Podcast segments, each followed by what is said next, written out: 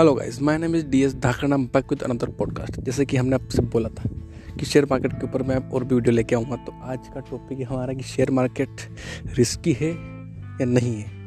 तो इसी के ऊपर मैं आपको अपना एक्सपीरियंस शेयर करूँगा और काफ़ी डिटेल के साथ एनालिसिस करने के बाद आपके बीच में हाजिर इस वीडियो को लेकर कि शेयर मार्केट रिस्की है, इसमें इन्वेस्ट करना चाहिए।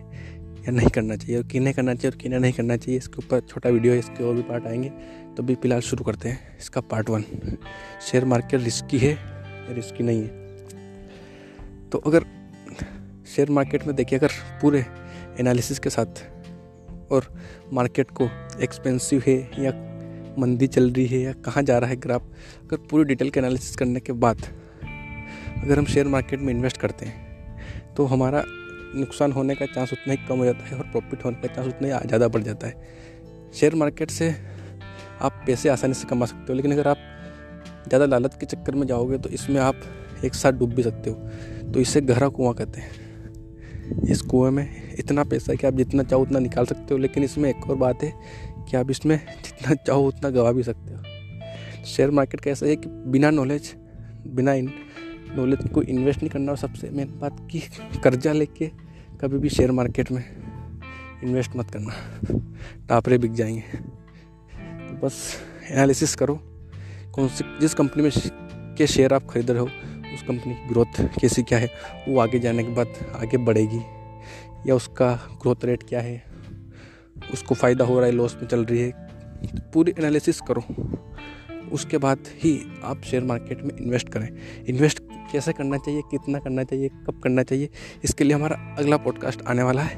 तो आप इस पॉडकास्ट को जितना हो सके शेयर करो तो शेयर मार्केट के बारे में मैं इतना ही कहूँगा। इश्क है तो रिस्क है। बाय सी यू बहुत जल्दी मिलता है नए पॉडकास्ट के साथ।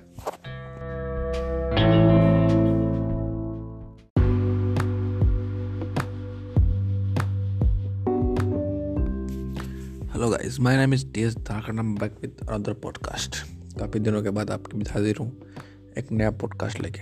आज जो बजट आज जो बजट आया है, उसके ऊपर मैं वीडियो लेकर हाजिर हूँ आपके बीच में। ये बजट था, या मिडिल क्लास स्टूडेंट और बेरोजगारों के लिए मज़ाक था।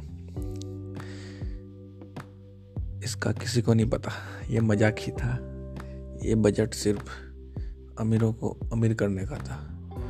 लॉकडाउन में देश को जितना नुकसान हुआ, वो सभी वसूल करने का ठेका ठेका और हमसे ही वसूल करने की ठाना है।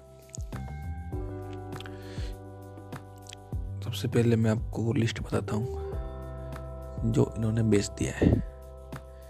इन्होंने इलेक्ट्रिक ट्रांसमिशन लाइन बेच दी, रोड बेच दिए, एयरपोर्ट बेच दिए LIC का सेवेंटी फोर परसेंट तक बेच दिया, रेलवे बेच दी, और अब स्टेडियम तक बेच दिए और वेयर हाउस तक बेच दिए तो जो बच्चे गवर्नमेंट जॉब की तैयारी करते हैं, या कर रहे हैं, उनको इससे काफ़ी धक्का लगा है।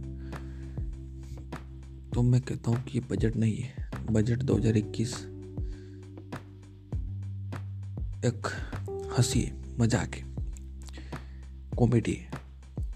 कपिल शर्मा से भी अच्छी कॉमेडी है 2021 का बजट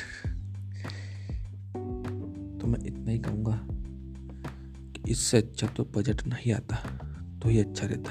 अडानी, अंबानी, टाटा, बिरला, सिरला, सिर्फ़ इनके लिए है ये बजट तो मेरा ओपिनियन तो है कि ये बजट काफ़ी ख़राब है। आपको क्या लगता है? कमेंट करके बताएँ। बाय सी यू बहुत जल्दी मिलते हैं नए पॉडकास्ट के साथ।